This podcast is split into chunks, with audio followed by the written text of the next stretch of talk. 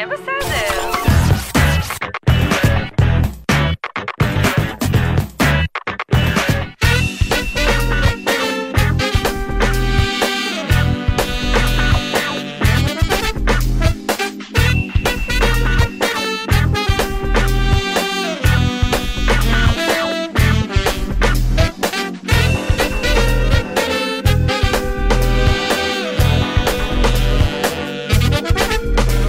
היי לינוי, מה קורה? אני בסדר גמור. אני לא יודעת אם יצא לך, אני לא יודעת אם אתה בן אדם של משלוחים, זאת אומרת שמזמין דברים מהאינטרנט ואז צריך לשלוח לו את זה. פחות האמת, כאילו קורה, את יודעת, אבל פחות. למה? מה הפסדתי? יש מגמה שאפשר להגיד התחילה מאחרי הקורונה ונמשכת עד ימינו. לשליח יש תפקיד מאוד מאוד מסוים, מאוד מוגדר, מאוד ברור. קח את החבילה הזו ותגיע איתה אל הכתובת, תעלה אל הדירה, שים אותה בדירה. אוקיי. אוקיי? כן. לא מסובך במיוחד. לא. לא תמיד קל לתפעול. ועם זאת, אני מוצאת שכמות הפעמים שאני נאלצתי לשכנע שליחים, לעלות אל הדירה, להגיע אל הבניין, זאת אומרת, לא לחכות בקרן הרחוב, או להגיד לי לרדת למטה, או לזרוק את זה איפשהו באזור הפח. הם כאילו מתקשרים אלייך שם, לפני המקטע האחרון בדרך הביתה, ומנסים לשכנע אותך חולה. כן, כן. עכשיו, אני לא מקרה בודד, כן? אני שומעת את זה מסביבי כל הזמן מהאנשים. אוקיי. עכשיו, בסדר, אני מבינה, יש עליהם אומס והכל, לא בעיה שלי, אני שילמתי על המשלוח, אבל מבינה, יש עליהם אומס. אבל גם אחרי שאתה מבקש את הדבר הזה, המון פעמים אתה נענה במקרה הטוב במין איזה אוף כזה של יאללה, איזה תרחנית, מה כזה חשוב לך שהמשלוח אשכרה יגיע אלייך, ולא לשכנים או לפינת הרחוב. לפעמים ממש מתנהל ויכוח, זאת אומרת, אתה אומר, אבל אחי, אני שילמתי על זה, אבל אני לא רואה את הכסף. מה אכפת לי? מה זה קשור אליי? אתה רוצה, אני אאגד אותך, נקים ועד, נעשה דברים. אין בעיה, בכיף, יש לי ניסיון, אבל במקרה הספציפי הזה אתה אשכרה אמור להביא את המשלוח לידיי. כן, זהו, אבל מהצד השני, מה שבעצם רוצה להגיד לך, משלמים לי חר הכסף, ואני יכול להגיע, אני מניח שזה המצב, כן, לא מבדעתי. אני גם לא בטוחה שמשלמים כזה חר הכסף. אוקיי, אני אומר, נגיד שהנקודת המוצא היא שבעצם כמה שהוא יספיק יותר יעדים ויותר נקודות, ככה הוא ירוויח יותר, ואולי יכול להגיע להכנסה סבירה. ואז בעצם נוצר מצב שבינך לבינו הוא מנסה כאילו זה, ומי שבאמת מרוויח מהסיפור הזה, שזה מי שמעסיק אותו, נמצא מחוץ לדיון. כאילו, כן, אבל תראה, זה תמיד יהיה נוח לבוא ולהגיד, מקפחים אותם, עושים להם, מושקים להם. חבר'ה, זה שוק חופשי. לא טוב לכם, תעברו למקום אחר. אפשר, יש עוד עבודות. לא, באמת, יש עוד עבודות. לא, זה נכון, אבל השוק הזה היום, בכלל העולם הזה של השלים משלוחים וזה, הוא כאילו שוק חופשי, אבל הוא בעצם שוק שבו לעובד אין שום זכויות.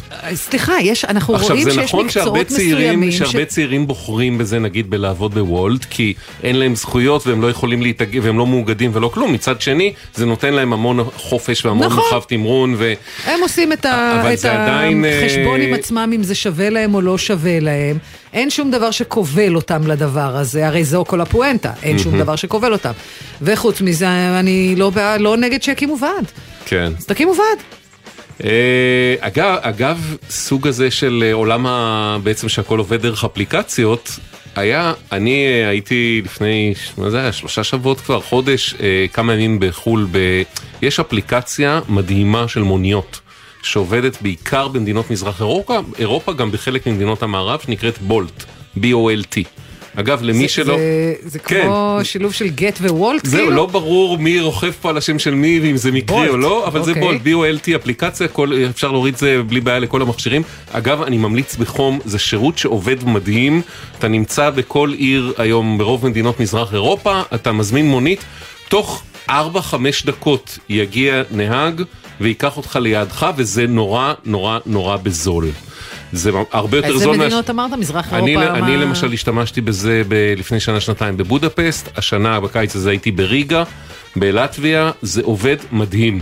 עכשיו, וזה נורא זול, זה יכול להיות שליש מחיר מאם אתה עומד ברחוב ועוצר מונית, אוקיי?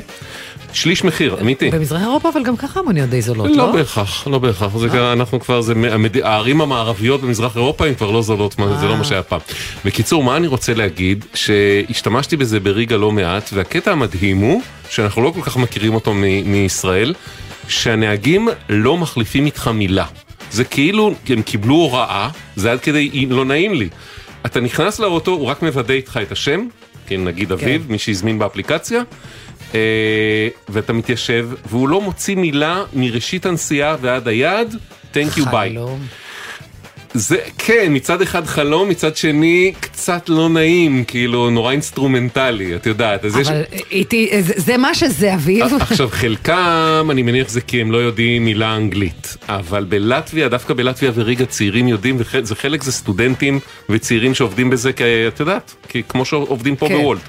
והם פשוט לא מדברים איתך, לא יודע. היו לי שיחות לפעמים מאוד מעניינות עם נהגי מוניות, עם אחת אפילו הובילה לחברות אמיצה שנמשכת עד ימינו. אבל כן, בדיוק, בואו לא נשכח, לא באנו לבקר אצלו במונית, באנו לנסוע. לגמרי. הם באו לנסוע ולא לדבר, יכול להיות שאומרים לעצמם, אוף, הנושאים הנודניקים האלה, למי יש... יאללה, זה תרחנים הישראלים האלה, כל הזמן רוצים לדבר על פוליטיקה. אין ישראלים בריגה, הם לא מכירים אותנו בכלל. אוקיי. יהיה בסדר בגלץ, זה הפייסבוק שלנו, יהיה בסדר בגלץ או בסדר נקודה glz, הוואטסאפ שלנו לתגובות כתובות עד 4, 052-920-1040,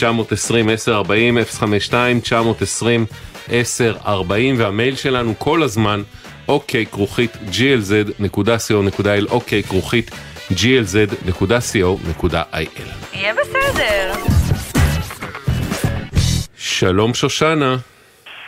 שלום וברכה. את מדברת איתנו על אחותך מרים, שחיים מלכתחילה לא הולכים בקל, וספציפית נתקלת בבעיה שאיתה את מתמודדת בחודשים האחרונים. ספרי לנו. ממש, אז ככה, לפני בערך שנה וחצי, אמא שלי נפטרה, עליה שלום, הייתה אישה מדהימה, היא גילה את בת מאוד במסירות, בת הזאת אחותי, סליחה, מרים זאת אחותי, היא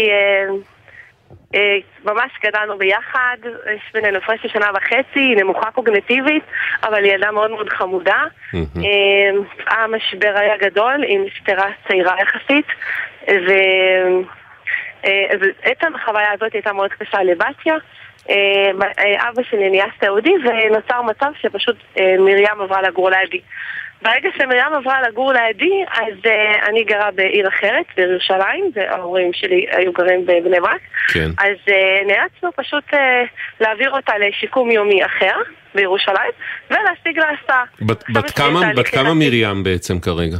היא קרובה לגיל 40. אוקיי, את אחות, לפי הכל אני מזהה שאת אחות צעירה. כן, אני צעירה מנה בשנה וחצי, קרוב לשנתיים. עכשיו, הייתי נותן לך לפי הכל 22, זהו, כן, את נשמעת כל כך צעירה. ממש. אז בעצם מה שיש למרים זה מוגבלות שכלית התפתחותית. נכון, קוגניטיבית היא נמוכה. נכון. עכשיו, אדם במצב כזה, גם יש אפוטרופסות עליו. אז זהו, אז למרים לא היה אפוטרופוס, ההורים שלי הם בעצם היו הורים ביולוגיים, ועד מגיל 18 הם לא עשו להם, שהם פשוטים, הם לא ידעו שצריך, ואיכשהו לא נאמר להם, לא ביקש מהם, אז באמת שלא היה לה אפוטרופוס. אז איך את יכולה לנהל את ענייניה? אז אנחנו בתהליך של אפוטרופוס, מול הסיוע המשפטי, וזה לוקח קצת זמן, וזה כאילו, זה גם מבחינתם זה לא נראה כל כך דחוף, הם פשוט מתנהלים מזה כי כמו שהייתה עד עכשיו, אז בתור אבא שלי עדיין חי חייד 120, ומבחינתם, כיוון שהוא ביולוגי, כל דבר הוא יכול לכתוב ולאשר, הוא חתם גם על המעבר וכל דבר שצריך. את מבינה שזה התנהלות לחלוטין לא תקינה הדבר הזה. מרים היא אישה בגירה, אם היא זקוקה להיות תחת חסות של אדם מסוים, יש תהליך משפטי שצריך לעשות. אגב, הוא לא אמור לקחת זמן ממושך, זה לוקח שבועיים, 3. אמור, תאורטית. בוודאי, אנחנו עושים את זה לחמל, מעבירים לאפוטרופסות די מהר, זה כשאין התנגדויות של בני משפחה, כן? אוקיי. וככה אפשר לנהל את ענייניה. אבל היה פה זה לא התנגדויות של בני המשפחה, והיה פה שיש לנו שתי אחים קוגניטיביים שהם באמצע, אז הם קצת עקבו את התהליך מהאופן זה שהם פשוט מבולבלים הם לא צריכים אפוטרופוס כי הם עצמאים על עצמם. בסדר, אפוטרופסות מתנהלת על כל אחד מהאחים בנפרד, והעניין נסגר כל אחד בנפרד. אבל בעצם מה שאת מתארת... אוקיי, זהו, בדיוק. מה שאת מתארת זה בעצם מצב שבו מתנהלים במשך שנים ענייניה של החותך, לא בצורה תקינה. לא התנהלו במשך שנים, פשוט... ההורים שלי לא ידעו שצריך, הם בסדר, היו... בסדר, נכון. הם היו עסוקים את האמא שהייתה חולנית. אני לא מאשימה את הוריי חלילה, אני אומרת כן. מבחינת המדינה, אבל אוקיי, בואי נתקדם באמת אל הבעיה של היום, האפוטרופסות היא איזה ספיח של זה, היא צריכה עכשיו בעצם שיקום יום, מוסד יומיומי, ואתן, בגלל שהיא אצלך ואת בירושלים, מצאת מקום כזה, אבל מרים עדיין רשומה כמתגוררת בבני ברק, בכתובתם של הורייך. אנחנו העברנו את הישר כשהם ביקשו. היה פינג פונג בין בדרישות של עיריית ירושלים. בהתחלה הם דרשו שנעביר אותה כתושבת, אז העברנו. ואז אחר כך הם ביקשו אינטק, אז חיכנו, אני לא זוכרת כמה, בחודשיים שלוש עד שהם עשו אינטק. ואז הגענו לאינטק, לקחתי יום מהעבודה חופש, לקחנו את בתיה בהתרגשות, הנה דברים מתקדמים, עשינו אינטק, היא הייתה מאוד נחמדה. אחרי שעשינו את האינטג אנחנו מקבלים הודעה בגוף שלישי, לא מעט ירושלים אלא מהאוסית בבני ברק, שבאמת הייתה מאוד מסורה וכל פעם ניסתה לעזור לנו, שהם מתנערים מהתיק שלה, היות ולא משנה אם יש אפוטרופוס, זה לא משנה אם היא תושבת, לא משנה כלום, הוחלט ברווחה, שהיות שעיריית בני ברק שם גרו ההורים, וגם לא משנה אם הם נפטרו, הם צריכים לספסד ולממן את ההצעה, והכל צריך להיות דרכם. רגע, אז נסביר שנייה. בעצם ברגע שנמצא מוסד למרים, צריך הסעה למוסד הזה, וכאן בעצם עיריית ירושלים באה ואמרה, אנחנו לא נממן הסעה למי שאיננה רשומה כתושבת העיר, ורשומה כמתגוררת ברשומות משרד הפנים בבני ברק, ובני ברק באה מצידה ואומרת, אבל היא לא מתגוררת בשטחנו, היא מתגוררת בירושלים. והמוסד הוא גם בירושלים. אני חייבת לדייק שעיריית בני ברק מעולם לא סירבו לנו, את הסירובים קיבלנו רק בעיריית ירושלים. אני חייבת לדייק, כי כשהבנו מעיריית ירושלים שעיריית בני ברק צריכה לממן, אז האוסית ישר אמרה לי, אוקיי, שישלחו הצעה, ואז עודפנו גם הרבה זמן אחרי הצעה. זאת אומרת, מעיריית בני ברק לא קיבלתי אף פעם שירוב. כלומר, בעצם... זאת אומרת, עיריית בני ברק הסכימה לממן את ההסעות, ועיריית ירושלים התעכבה בלהעביר הצעת מחיר לעיריית בני ברק. קודם כל, לקח מענת שבכלל הבנתי מעיריית ירושלים שככה זה אמור להתנהל. חשבי שבאנו לאינטק, לקחתי חופש, חשבי שחיכינו לאינטק חודשיים שלוש, עם כל כך הרבה תקוות. ורק אחרי שכבר היינו באינטק וכבר... רגע, מה זה אינטק? אינטק זה רעיון קבלה למוסד הזה. אינטק זה בעצם מעין שיחה ראשונית שבה שיחת קליטה ראשונית שעושים את זה במוסדות, בכל מיני מקומות עבודה וכו'. כן, אוקיי. ואז בעצם... רק אחרי זה רק נודע לנו שבעצם זה אמור להיות עתיק עם ישראל בבני ברק. ולקח זמן שהבנו שבעצם צריך להגיש הצעת מחיר. כל הדבר לקח זמן. כמה זמן אתם כבר מתרחבשים עם זה? שנה. שנה? לא באמת. ודמעות. היא שנה נמצאת בשיקום יומי בלי הסעה. בעלי עובד בלילה ואני עובדת ביום שלנו משרה 100%. את לא מבינה כמה דמעות. אז איך אתם מביאים אותה? איך אתם מצליחים להביא אותה? אז בעלי יש רכב ומלא פעמים הוא הלך במקום לישון לקחת אותה והרבה פעמים היא פשוט נשארתי איתה בבית ובתיך שום הבית. פשוט... כל יום היה נס מחדש, היה גם ימים שפשוט לא הלכה, ילדים שלי בדיוק היו בחופש, אלא כן היה שיקום יומי, ופשוט לא היה לי מי שיקח אותה, אז היא לא יכולה ללכת באוטובוס, היא חייבת, בהסעה. וכל זה כשמדובר בנסיעה בתוך ירושלים, כי את גרה בירושלים, והמקום שבו, השיקומי שבו מרים נמצאת כרגע, הוא בתוך ירושלים, ושבעצם אפילו אין מחלוקת על התקציב, שעיריית בני ברק צריכה לתקצב, רק לא הצלחתם לסגור פה את הקצוות בין עיריית ירושלים לבני ברק, איך זה יעבור הכסף? אני מדברת איתך, כמעט יורד לי דמעות, כי פתאום כאילו נזכרת בכל השנה הקשה הזאת. עיריית בני ברק בחיים נתנה לי סירוב, האוסית של בתיה הייתה נורא מסורה, וכל הזמן הייתה זמינה במיילים, וכל הזמן ניסתה לעזור, ולקדם את הבקשה מול הגזבר, ואני חייבת לציין שמהרגע שיהיה בסדר התערבו, אז התחיל דברים לזוז. זאת אומרת, ברגע שיהיה בסדר התערבו, אז פתאום עיריית ירושלים היא שלחה הצעה, שני זה היא אפילו לא שלחה, וברגע שהיא התערבה ושלחו הצעה, הם אישרו את זה במהירות צי, שאפילו העומדת הצעה שלי הייתה בהלם, כי בקשות אחרות שלנו היו כל כך מהירות, ואז ברגע שהם שלחו את זה, הם שלחו את זה בחזרת ירושלים, ואז האוצית אמרה לי בשמחה, עוד שבועיים היא משובצת, ואז עבר עוד איזו תקופה ארוכה עד שבאמת שיבצו אותה בפועל, שזה היה עקב התערבות נוספת של יהיה בסדר. אז אני ממש מרגישה שאם אתם לא הייתם מתערבים, עדיין לבתיה לא הייתה עשה. אז עכשיו צריך לומר, לבתיה יש הסעה כבר כמה זמן? במרים יש הסעה שבוע. שבוע ויומיים, שאנחנו ממש מרגישים ישועה גדולה.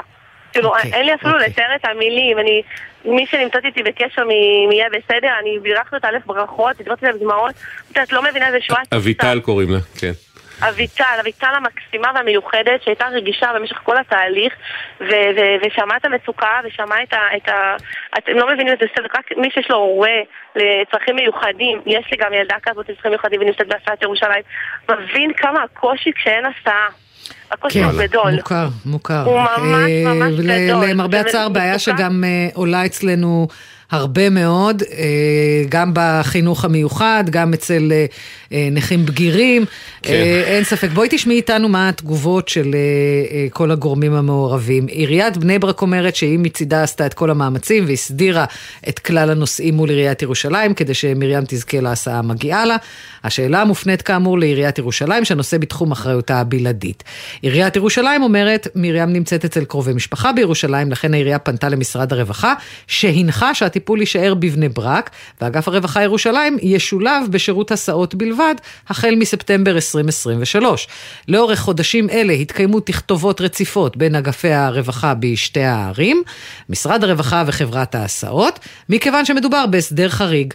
רק ב5 ביולי הועבר אישור עיריית בני ברק, והחל מ-1 בספטמבר מרים משובצת במערך ההסעות. זה קצת נראה לי כאילו הם חושבים שמרים היא תלמידת בית ספר, זאת אומרת, כאילו 1 בספטמבר זה המועד הקובע, כאשר מדובר באישה בגירה בתוך מסגרת שיקומית. משרד הרווחה אומר שהתקנות שלו באות להסדיר מקרים בהם אדם גר ברשות אחת, אך מטופל ברשות אחרת, תוך התחשבות ברמת התפקוד של כל מטופל. נציין שפנייה להכרעת המשרד היא רק במקרים חריגים או חוסר הסכמות בין הרשויות. טוב, לא מבינה איך כל זה רלוונטי לענייננו הספציפי, והם אומרים אבל, משהו שכן יכול להקרין על מקרים דומים, בעתיד הקרוב יפרסם המשרד תקנות מעודכנות בנושא. אני אשמח לתאריך סביב העתיד הקרוב. זה עוד אותו אחרי החגים. שושנה, אנחנו ממש שמחים שזה יסתייע באיחור קל, ושזה הביא איתו הקלה גדולה ליומיום שלכם ושל מרים. כן, אני רוצה למסור לכם וגם לאביטל, תודה רבה, זאת הייתה ישועה גדולה, זה הייתה ממש הצלה, אין לנו מילים כמה שזה עזר וכמה שהרגשנו מול חומה בצורה ושום דבר לא זז לפני שהתערבתם, ואתם עושים דברים גדולים, באמת. אחלה, שושנה, תודה ושנה טובה. תודה רבה, שנה טובה, תודה רבה לכם. ביי ביי. עניין אחר, שלום נדב. שלום וברכה. נכה צהל, נכון? נכון מאוד. איך נפגעת? תאונת דרכים. אוקיי. ואתה מטופל גם בעזרת קנאביס רפואי. נכון.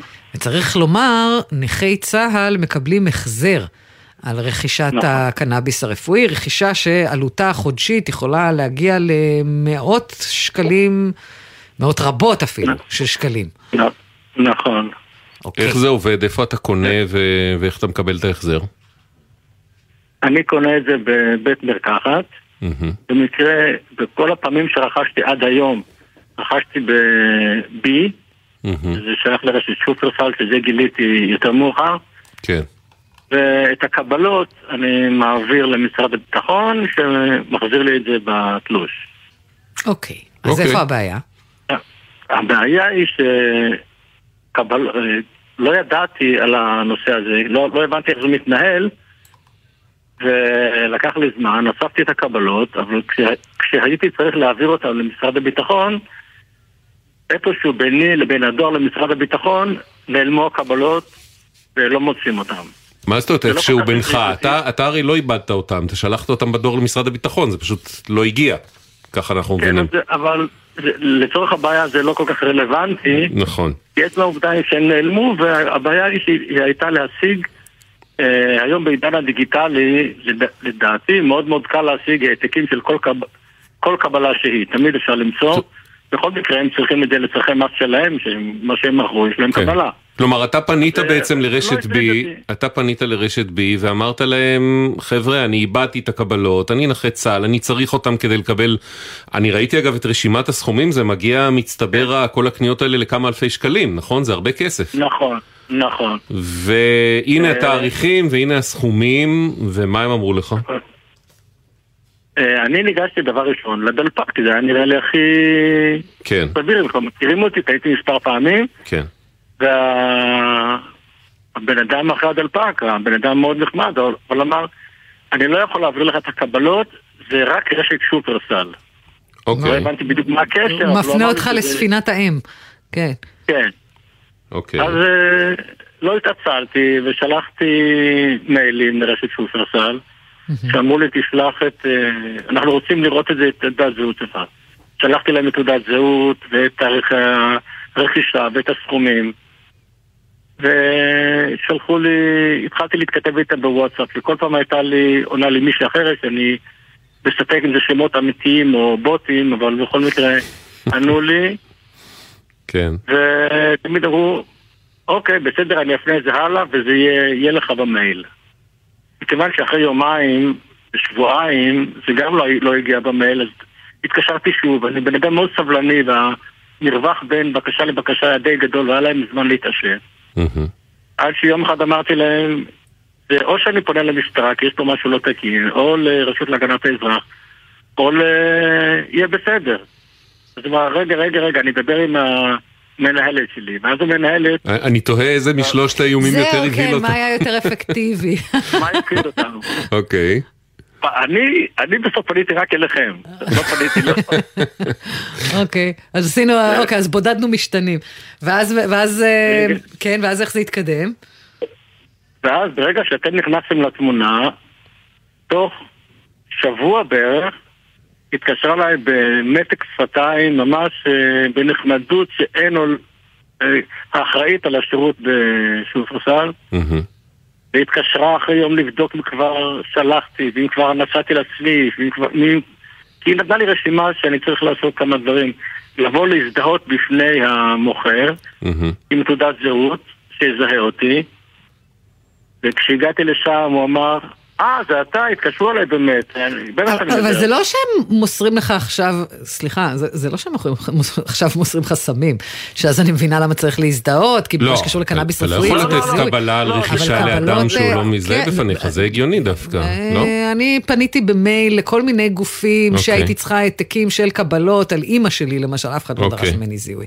אבל בסדר, יכול להיות שזה כי זה אני. בכל מקרה, בוא נסביר באמת למה בתגובה שפשוט בי שלחו לנו תגובה שמסבירים למה בעצם עשו את התזזת הזו, הם אומרים... סליחה, כן.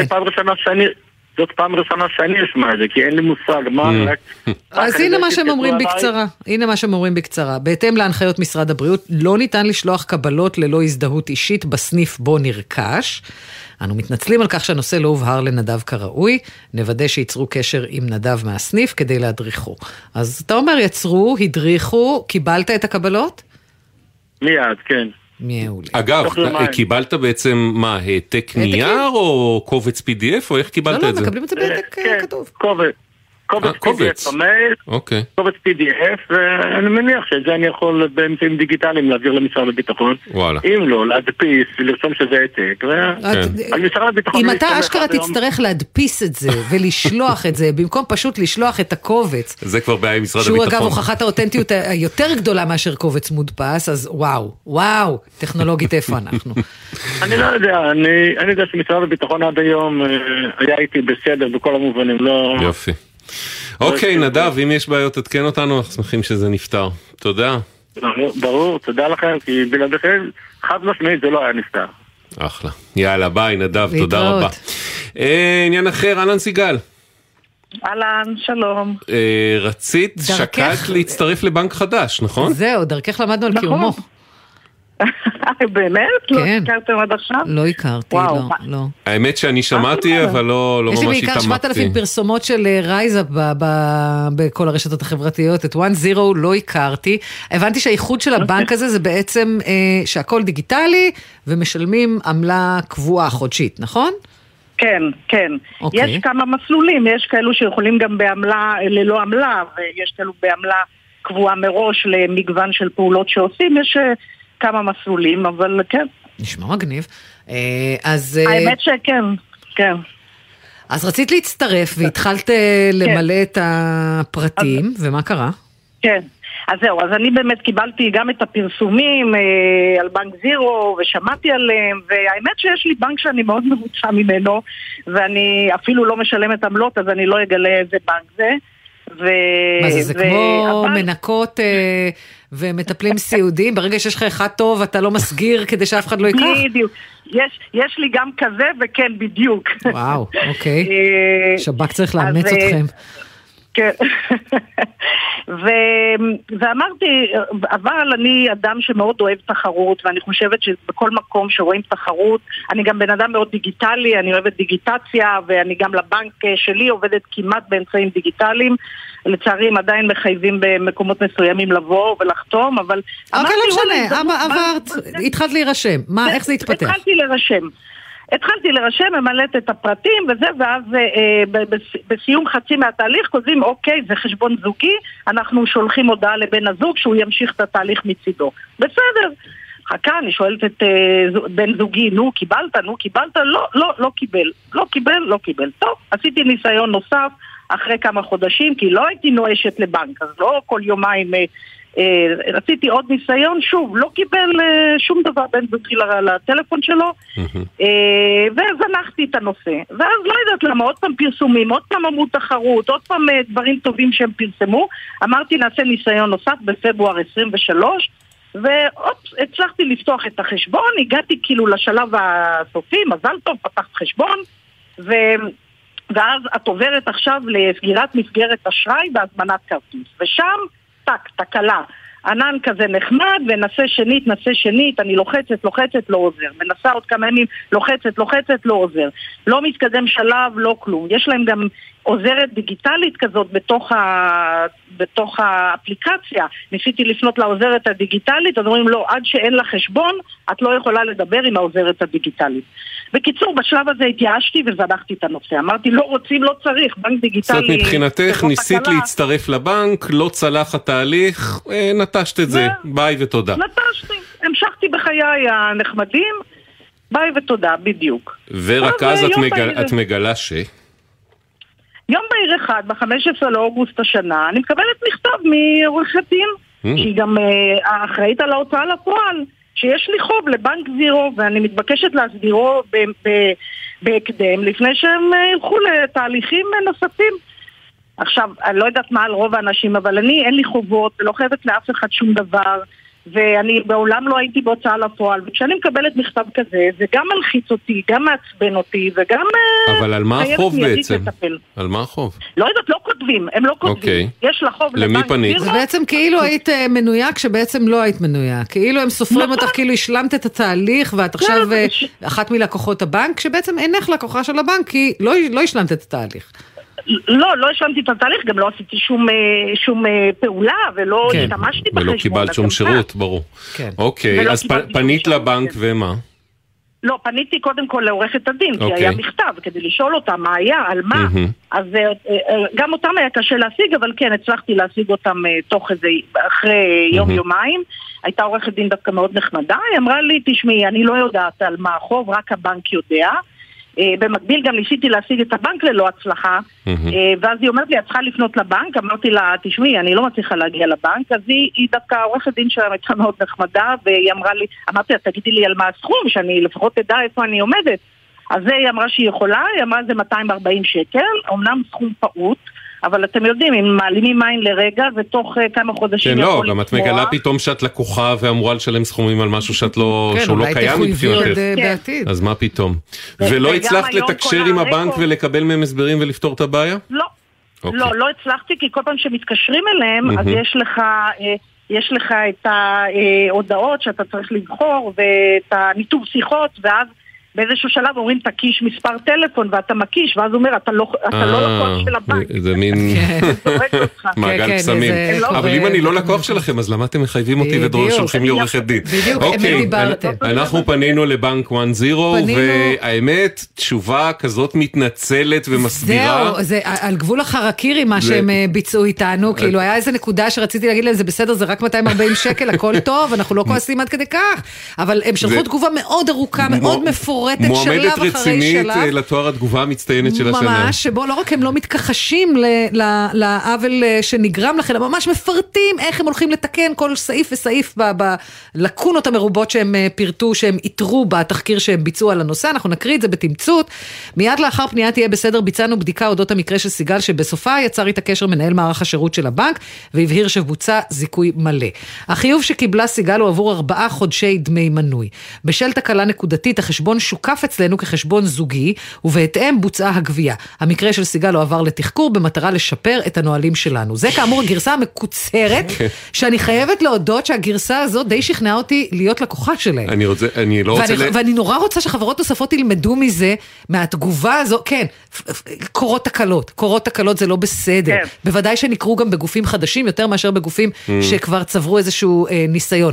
אבל וואלה, אם כל גוף היה עונה בכזו רמה של מסירות, אני לא רוצה לחשוב מה האורך של התחקיר המלא אחרי שמסיימו אותו.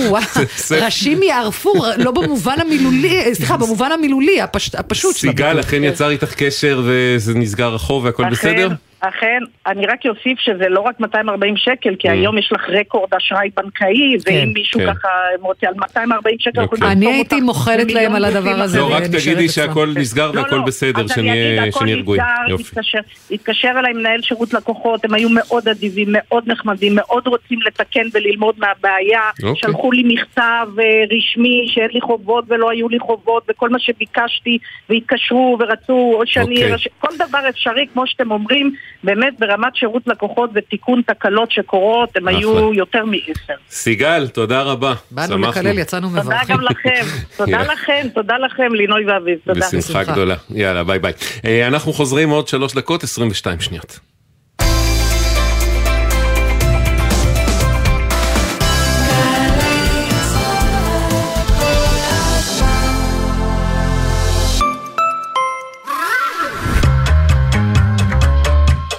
דקה ישראלית, השבוע סליחות, והפעם מנהג עתיק.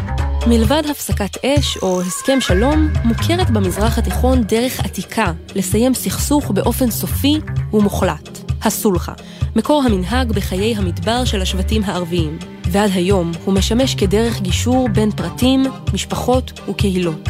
ההכנות לסולחה מתחילות מיד עם תחילת הסכסוך או העוול, כדי למנוע נקמת דם מיותרת. לאחר מסע ומתן שמנהלים זקני הקהילה בין הצדדים, נערך טקס הכולל למשל קשירת קשר בדגל לבן, כסמל לאיחוי הקרע, משפטים קבועים שעל הצדדים לומר, וכמובן קהל רב וסעודה משותפת. סולחה נודעת התקיימה ב-1957, שנה לאחר הטבח בכפר קאסם שזעזע את ישראל, ובו הרגו חיילי צה"ל 49 מתושבי הכפר. בסולחה רבת המשתתפים העביר אברהם שפירא, שכונה זקן השומרים, פיצוי כספי למשפחות הנפגעים באמצעות מוכתר הכפר, ודיה אחמד סרסור.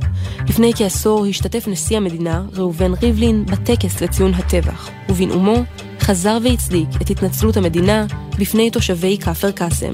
זו הייתה דקה ישראלית על סליחות ומנהג עתיק. שלום, כאן אביב אלוש. 50 שנה עברו מאז אותו יום כיפור כשבו רעדה אדמה תחת רגלינו. 50 שנה מאז הביאה גבורת הלוחמים לניצחון במלחמה. לזכר הנופלים ובהצדעה ללוחמים, אגף המשפחות, ההנצחה והמורשת במשרד הביטחון וצה"ל מזמינים אתכם לסייר בכל המועד סוכות ברמת הגולן, באזורי הקרבות ובאתרי ההנצחה, ולהנות מתערוכות והופעות. לפרטים והרשמה חפשו בגוגל ישראל בעקבות לוחמים. מ-2 עד 4 באוקטובר ברמת הגולן. פס! פסטיבל עולה עולה, יאבא לולו, איזו חגיגה, לקחנו מאכלי עדות מכל העולם, הוספנו סוכות עולים מקושטות, קישטנו במופעים ובמיצגי אומנות, נתנו בערבבת וחיברנו הכל לשלושה ימים של עם ישראל חי!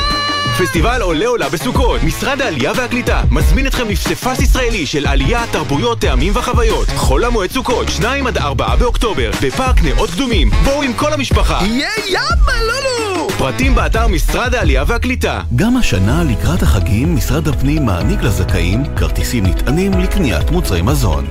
הכרטיס יגיע אליכם עד הבית על ידי שליח. חושבים שאתם זכאים ולא קיבלתם את הכרטיס עד אמצע חודש אוקטובר? כל הפרטים ומצב הטיפול באתר משרד הפנים. אם אינכם ברשימת הזכאות, תוכלו להגיש בקשה לרשות המקומית עד 22 באוקטובר. חג שמח, משרד הפנים. עכשיו בגלי צהל, אביב לביא ולינוי בר גפן. אם יהיה בסדר. בית של החיילים, גלי צהל. יהיה בסדר.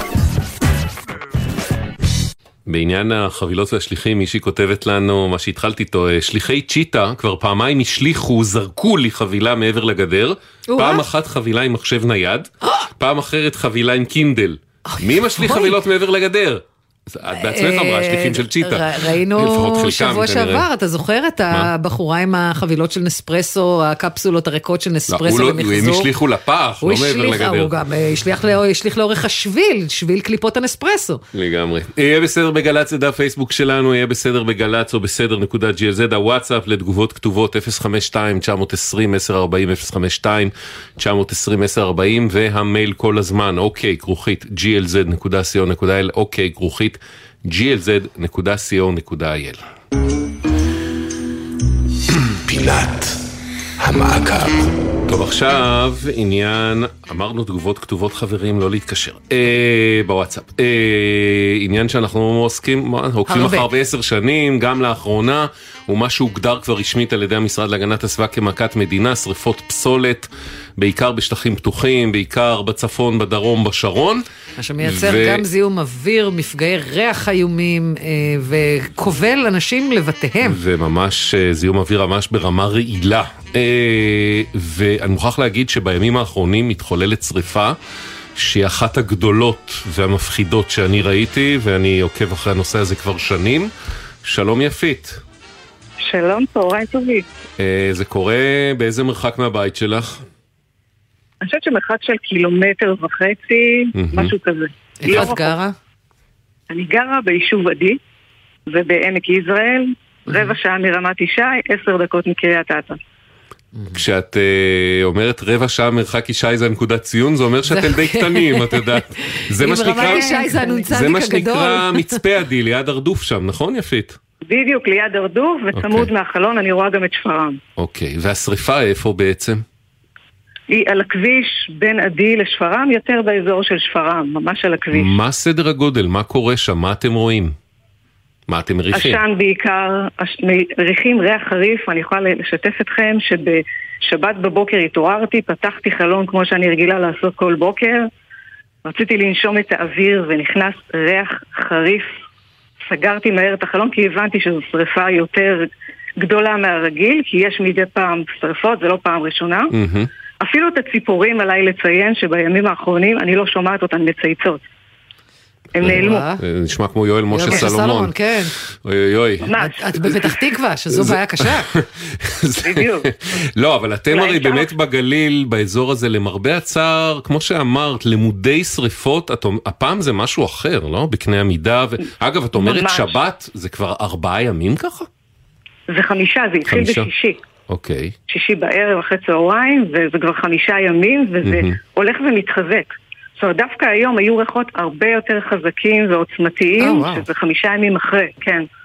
אי אפשר לפתוח חלונות, אי אפשר לצאת החוצה, ילדים בגנים לא יוצאים החוצה. אני ראיתי הודעות והזהרות של משרד הבריאות והמשרד להגנת הסביבה לכם התושבים להגיף חלונות, נכון? נכון, ממש, לסגור חלונות. מה פתאום מזהירים את התושבים במקום לכבות את השריפה? מה? זה הבעיה. זה כאילו... כי זורקים אחד לשני. אוקיי, אז... עם מי אתם בתקשורת? אתם התושבים? למי אתם פונים? למי אתם פונים? לפני מי אתם מלינים?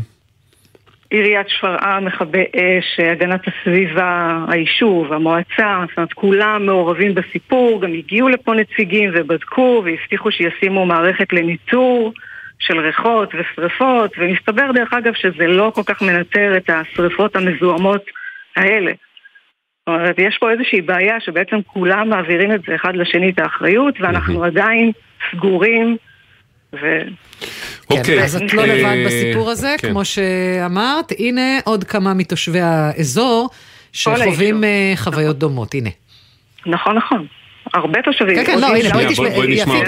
תשמעי איתנו את הקולות שלהם. היום שהלכתי לקחת את הילדים להסעה, היה ריח כבד באוויר שממש חזרנו כמה שיותר מהר הביתה. הילדים בגנים פה לא יכולים לצאת לחצרות של הגנים, ובוטלו להם פעילויות בחוץ, הכל בגלל הזיהום אוויר, וממש חוסר יכולת להיות בחוץ עם הריחות שיש פה. את העשן אנחנו רואים כבר מיום שישי, הריח היה באוויר, הבוקר התעוררנו ממש מוקדם לריח חריף, עשן בכל היישוב. הסיפור הזה חוזר על עצמו, של הריחות, של השריפות בלתי חוקיות, חוזר על עצמו כל כמה זמן, כל הקיץ, כל החורף. לפחות 4-5 פעמים בשנה מזעיקים מכבי אש. בשעות הערב, שעות הלילה, זה משהו פשוט לא נורמלי, אי אפשר לנשום. ריח כאילו אתה הולך בתוך מדורה. דוקטור סיגל בלומנפלד, היא מנהלת מחוז צפון במשרד להגנת הסביבה. שלום סיגל. שלום לכם. זה אירוע בקנה מידה חריג, נכון? נכון, אני מטפלת בפסולת כבר המון שנים, אני לא זוכרת אירוע בקנה מידה כזה גדול. מדובר על 15,000 קוב של פסולת גושית, ערב רב של צמיגים וקורסאות וכל מה שנקרא פסולת גושית שעולה באש. מי מבצע את זה?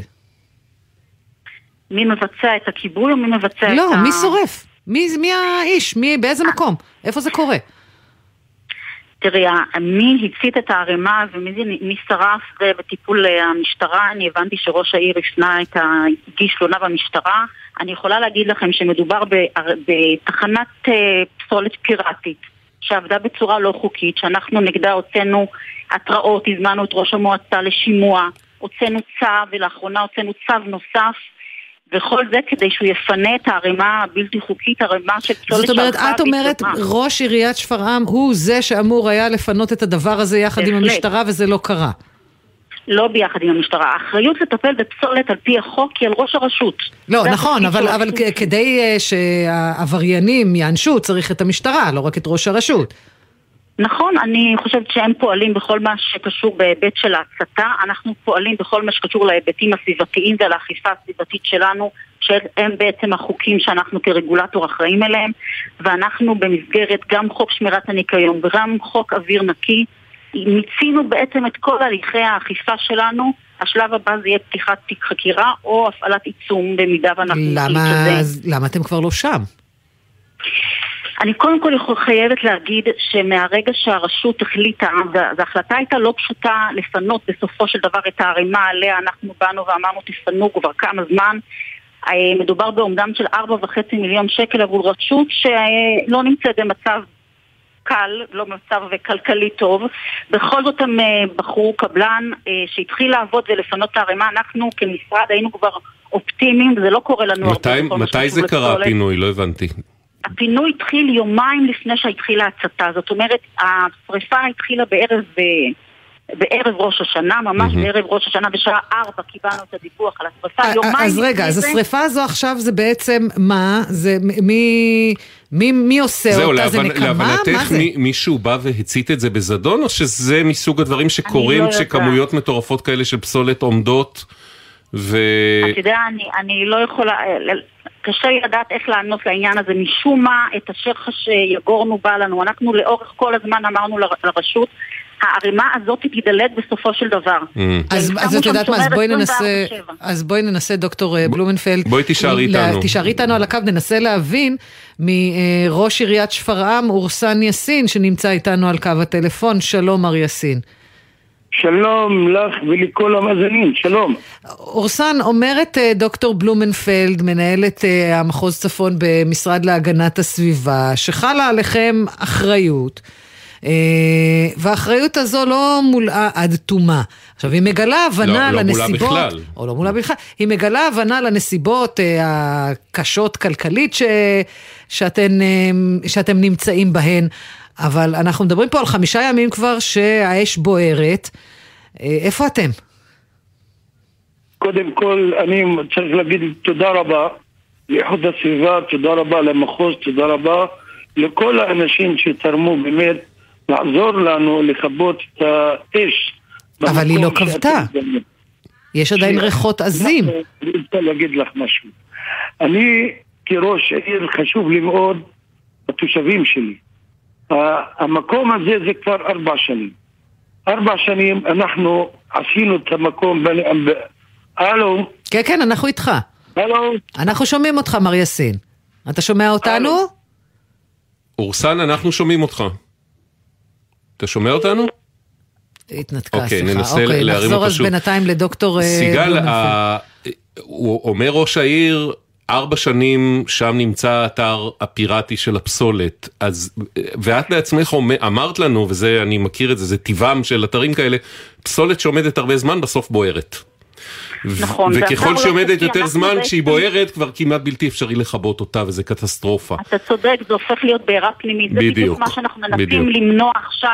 אבל השאלה היא איך 4 שנים כשהאתר הזה מתהווה ועומד שם, לא העירייה ואולי המשרד מעליה לא מונים את הדבר הזה. זאת השאלה. ואנחנו, המדיניות שלנו היא נגד תחנות מעבר. אנחנו יודעים שהתחנות האלה בסופה נשרפות, ולכן המדיניות שלנו מבית התושב במשאיות מנוף להביא למטמנות. כל הרשויות שלא עושות את זה, אנחנו עומדים איתם באכיפה. וזה מה שקרה בשפרעם, והם ביקשו למשך תקופה מסוימת להעביר את זה למקום שממנו הם יפנו דרך קבלן לאתרים המאושרים. חשוב לי רגע להדגיש על משהו ששמעתי שהתושבים דיברו על הניטור הסביבתי. חשוב לי מאוד להגיד את זה. כן. שמעבר למד חלקיקים, שבאמת הוא בודק רק חלקיקים, והיא צדקה התושבת שדיברה על זה. מעבר לזה, אנחנו הצבנו מעבדות אקולוגיה שדגמו באלון הגליל, בשפרעם, בביר אל מכסור ובעדי, גם פורמלדהיד וגם VOC, שזה חומרים אורגניים נדיבים, כדי לדעת בדיוק מה קורה באוויר. ומה התוצאות? התוצאות יגיעו בעוד 4 ימים, שזה נועל. אבל סיגל, את מבינה, אני מבין שאתם רוצים להבין מה רמת הרעילות ומה רמת הסכנה הבריאותית בעצם במה שנשרף שם, זה חשוב מאוד, אבל את מבינה שכרגע הסיפור העיקרי הוא לא לנטר, אלא לכבות, ואז השאלה היא, עכשיו את אומרת לנו, העלות היא כ4 מיליון שקלים, זה המון לעירייה כמו עיריית שפרעם. עכשיו, אני מבין שאם זאת הייתה עיריית תל אביב, המשרד להגנת הסביבה בצדק גמור היה אומר שרון חולדאי יכניס את היד לכיס, יוציא 4 מיליון שקלים, יפתור את הבעיה טיק טק, וזה היה ברור. השאלה אם ברשות מקומית, שאולי לא מסוגלת להוציא את הכסף הזה, האם המדינה, שהיא במקרה הזה אתם, לא צריכה איכשהו להיכנס לאירוע, אני לא יודע, ואולי להלוות לעיריית שפרעם, משהו שיפרס לאורך 5 שנים, אבל לכבות באופן מיידי. כי בסוף יש שם כרגע עשרות אלפי אנשים שנחשפים לזה. רגע, אני רוצה לדייק אותך. 4.5 מיליון שקל היה, אם הם היו מפנים את הערימה לפני שהיא מתפושפה. אנחנו עכשיו באירוע לגמרי אחר. הערימה בוערת, צריך לחבות אותה. מה שישאר אחר כך... השאלה אם מישהו עושה משהו כרגע כדי לחבות אותה. כרגע נמצאים שם 24/7 ב5 ימים האחרונים, גם כלי צמא של המועצה של הקבלנים, גם קאבה, גם הסגן שלי שלא ישן כבר כמה ימים, קאבה, כיבוי אש. כדי לפקח שהם לא עורמים הרימות, אלא עושים את זה בצורה מנעתית כדי למנוע בעירה פנימית. כל הזמן נעשית עבודה, ואני רוצה להרגיע את התושבים המודאגים, אני שומעת אותם, אני תושבת האזור, זה מגיע גם אליי הביתה, אני גרה בשמשית, אני מריחה את זה כל יום. וואלה. אנחנו עושים מה שניתן כדי שהשריפה הנוראית הזאת תיגמר כמה שיותר מהר. זאת אומרת, כרגע ברמת הכיבוי שריפות, שזה קצת מטאפורי, אבל זה מה שאנחנו מתעסקים איתו, כל מאמץ נעשה בשטח כדי לכבות את האש, לא מחכים לכלום ולא מתווכחים על כסף. לא מחכים ולא מתווכחים, ובמקביל מנטרים כדי שנדע בדיוק איך להנחות הלאה את התושבים. כרגע אמרנו להם להימנע. סיגל, רגע, בואי תישארי איתנו, אני רוצה עוד לחזור אליך בדיוק לצורך ההנחיות הבריאותיות וזה, אבל אורסן יסין, ראש עיריית שפרעם, הקו חזר ואנחנו מודאגים לגבי הקו, יציבות הקו, אז רגע חוזרים אליו. אורסן, אתה איתנו? אני אתכם, ואני שומע אתכם טוב, ואני אמשיך. כן. מה קורה כרגע מבחינתך, אורסן? מה התחזית שלך לכיבוי? כרגע יש שם 5 כבאיות, יש הרבה, כל מה שאני צריך לעשות עשיתי. אני דיברתי במחוז, דיברתי עם איכות הסביבה, עם הכבאות, עם משטרת ישראל, הייתה ישיבה בתוך העירייה, על מנת כמה שיותר מהר לחבות את השרפה. אתם יודעים מה? זה נעשתה בכוונה, אני אומר לכם את האמת. אתה חושב שזו הצתה, שזו שריפה מכוונת? למה? מה האינטרס של מישהו היה להצית שם? מה זה, עבריינים? אנחנו בבחירות. יש אנשים רוצים להפיע לאורסן יאסין בבחירות. וזה ברור, אבל התושבים יודעים. אז אני עשיתי את כל העבודה שלי, ואני מודה לכולם. אנחנו עשינו את הכל, אנחנו ממשיכים. הייתה ישיבה בתוך העירייה, סיכמנו, קיבלנו החלטות, אין, הבעיה לא תקציבית, אנחנו התחלנו לפנות, ואנחנו ממשיכים. אבל אורסן, אתה אומר, אגב, זו טענה ששמעתי בזמן האחרון מכמה ראשי רשויות בחברה הערבית, שכשיש שריפות ועניינים, אומרים זה בעצם, אנשים מציתים בכוונה כדי להשחיר את השם שלנו לקראת הבחירות. אבל אתה בעצמך אמרת, בדיוק, אתה בעצמך אמרת שהאתר הזה כבר, הפסולת שם נערמת 4 שנים. איפה היית 4 שנים בטיפול בבעיה? אני אגיד לך משהו, חבר. אני קיבלתי את רשות העיר, אני נכנסתי לעירייה, היה לי בעיה נית עם הבריאות. אנשים, אזור התעשייה לא יכולת להיכנס. הרבה מקומות בתוך העיר אתה לא יכולת להיכנס. אנשים שפכו בכל מקום. מאיזה בחינה לא יכולת להיכנס? מה זה אומר לא יכול להיכנס? תסביר. מה זאת אומרת? מהריח, מהפסולת, הם שפכו בכל מקום. הם שמו את הפסולת ותלכלוך בכל מקום. אני כראש עיר סבלתי מזה, מצאתי לנכון את החלקה הזאת על יד בית המטבחיים, לא רחוק וקצת מהבתים. אני מצאתי את המקום על מנת למצוא מקום אחר. אנחנו מצאנו מקום אחר, זה רחוק, איפה חזריות, רחוק מהבתים, רחוק מהכל. אנחנו עשינו את הכל, אני יושב ראש ועדת התכנון והבנייה, קיבלנו את הכל, הכל מוכן, שמנו על מנת נוציא את הפסולת משם, היה בכלל. ובדיוק אז האש פרצה. התחיל לעבוד, לצערי, מישהו נבילה. אתה אומר, התזמון לא מקרי של הבעירה. אוקיי, זו תזה מעניינת. אנחנו רוצים לסיום, דוקטור סיגל בלומנפלד, את איתנו עוד, נכון? כן, אז בואי לסיום, בואי נדבר עם התושבים שמפציצים אגב את הוואטסאפ שלנו בתושבי הגליל. מה הם אמורים לעשות כרגע, והאם יש לכם איזושהי הערכה לאן זה הולך מבחינת זמן, מתי זה יסתדר? אז אני, לפני שאני עונה לך על זה, אני רוצה להגיד משפט אחד. ברור לכולנו שמה שקורה בשפרן זה לא משהו יחיד במינו, וזה יכול לקרות במקומות נוספים. הנושא של הפסולת הגושית והטיפול של המגזר הערבי זה משהו שמחייב הערכות של משרדים, שיתוף פעולה, זה נושא גדול בהרבה מאשר... נכון, לצערנו אנחנו מכירים אותו כבר יותר מעשור ועוקבים אחר פה בתוכנית, מבינים, אבל בואי נדבר כרגע קונקרטית אל התושבים. קונקרטית כרגע, אנחנו לפי הבדיקות של הכוננים, ולא הבדיקות של המעבדה שנקבל עוד 4 ימים, הבדיקות של המד חלקיקים שלנו, מראה שהערכים תקינים.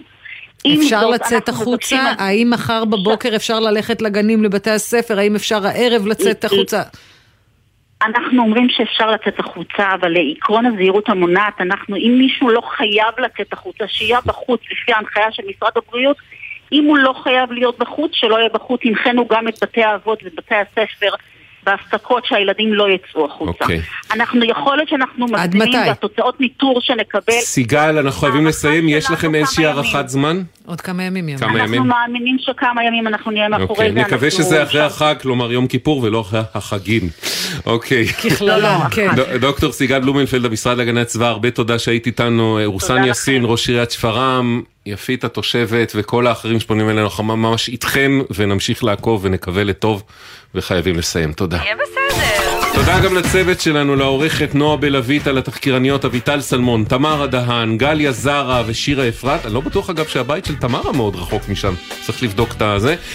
טכנאית ניבי רוקר, רואה חדי, גיטל רן לוי, יהיה בסדר בגלץ, זה דף פייסבוק שלנו, יהיה בסדר בגלץ או בסדר.glz. אנחנו נהיה פה בעצם אחרי כיפור, ביום שלישי. ביום שלישי, תוכנית מיד אחרי כיפור, אז חתימה טובה וצום קל לצמים, ושנה טובה באופן כללי.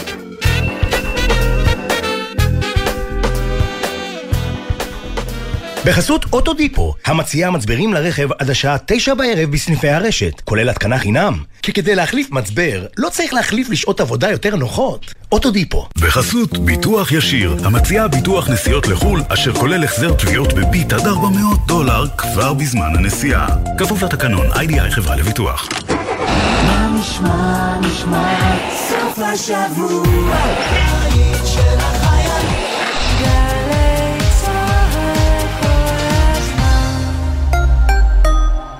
לוחמי מלחמת יום הכיפורים, כאן תת-אלוף אופיר לביוס, קצין החינוך והנוער הראשי. צה"ל ומשרד הביטחון מצדיעים לכם ומזמינים אתכם לעצרת המרכזית לציון 50 שנה למלחמה, בסימן ניצחון הרוח, במעמד בחירי המדינה וצה"ל. העצרת תתקיים באתר יד לשריון בלטרון, בי"ב בתשרי תשפ"ד, 27 בספטמבר 2023 ב-6 בערב. הסעות תצאנה מכל רחבי הארץ. לאישור הגעה ותיאום הסעה יש להתקשר למספר 1111 שלוחה 6 מ-8:30 בבוקר עד 6 בערב. נתראה באירוע. מוגש מטעם אגף משפחות הנצחה ומורשת במשרד הביטחון ומפקדת קצין החינוך והנוער הראשי. באחוות לוחמים, נתראה בעצרת. חוזרים מחול? ודאו שאין לכם טרול בטרולי. צמחים, פירות, ירקות ודברי עט מחוץ לארץ עלולים לשאת מחלות ולחבל בחקלאות שלנו. חוק הגנת הצומח אוסר להכניס צמחים, פירות, ירקות ודברי עץ ארצה. ודאו שאין לכם טרולים בטרולי ותימנעו מכנסות. משרד החקלאות ופיתוח הכפר. השירותים להגנת הצומח ולביקורת. עצור.